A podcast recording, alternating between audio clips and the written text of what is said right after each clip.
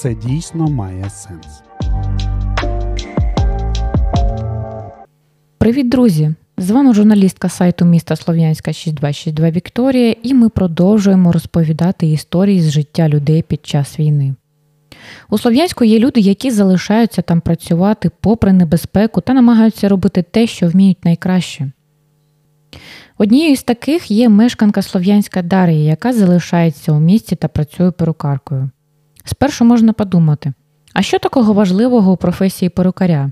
Та насправді ці люди під час війни допомагають іншим відчути себе трішки краще та підтримують моральний дух своїх клієнтів. Бо перукарство зараз це не тільки про гроші. Далі розповідь піде від першої особи. Попри загрози для Слов'янська та загострення ситуації навколо, я не захотіла виїжджати з міста. По-перше, у мене тут будинок, який не має на кого залишити. А по-друге, домашні тварини, кішка, собака. Я не можу з ними вчинити так, як чинять з тваринами багато хто, кинути їх на голодну смерть. Якщо чесно, я досі не вірю, що у Слов'янськ знову зайдуть ці, м'яко кажучи, нехороші люди. Я впевнена, що у місті буде спокійно.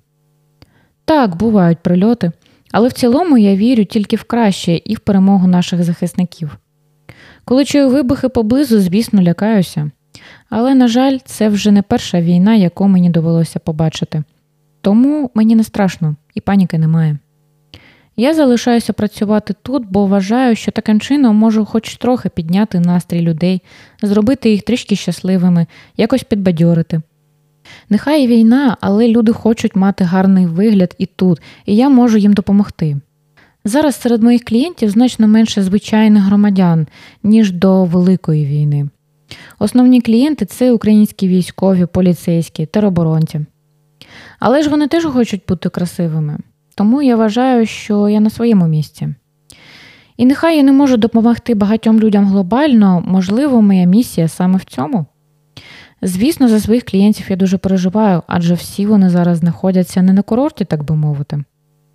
В принципі, кількість клієнтів у мене не змінилася. Хіба що зараз відсоток жінок зменшився, і їх місце більшістю зайняли чоловіки. Та й самих жінок у місті зараз значно менше, ніж чоловіків. За час цієї війни ціни я не підвищувала. І, хоча спеціальні акції чи знижки у мене не діють, самі військові часто питають, чому так дешево. Окрім цього, моя робота зараз дуже допомагає мені відволіктися від усіх непотрібних думок. Для мене робота це великий порятунок. Останнім часом проблемою є те, що часто вимикають світло, бо хлопці дуже засмучуються, коли дізнаються, що не можуть привести себе до ладу. А чекати довго вони не можуть, та й не факт, що зможуть приїхати до мене наступного дня. Я взагалі не згодна з твердженням, що слідкувати за зовнішністю під час війни не на часі. Навіть багато хто з клієнтів приходить і каже: якщо помирати, то гарними. Хто наскільки звик за своєю зовнішністю доглядати, це особиста справа кожного.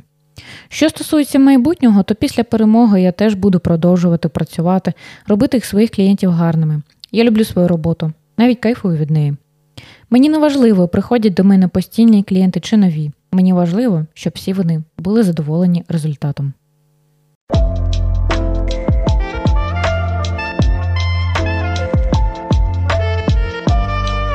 Це дійсно має сенс.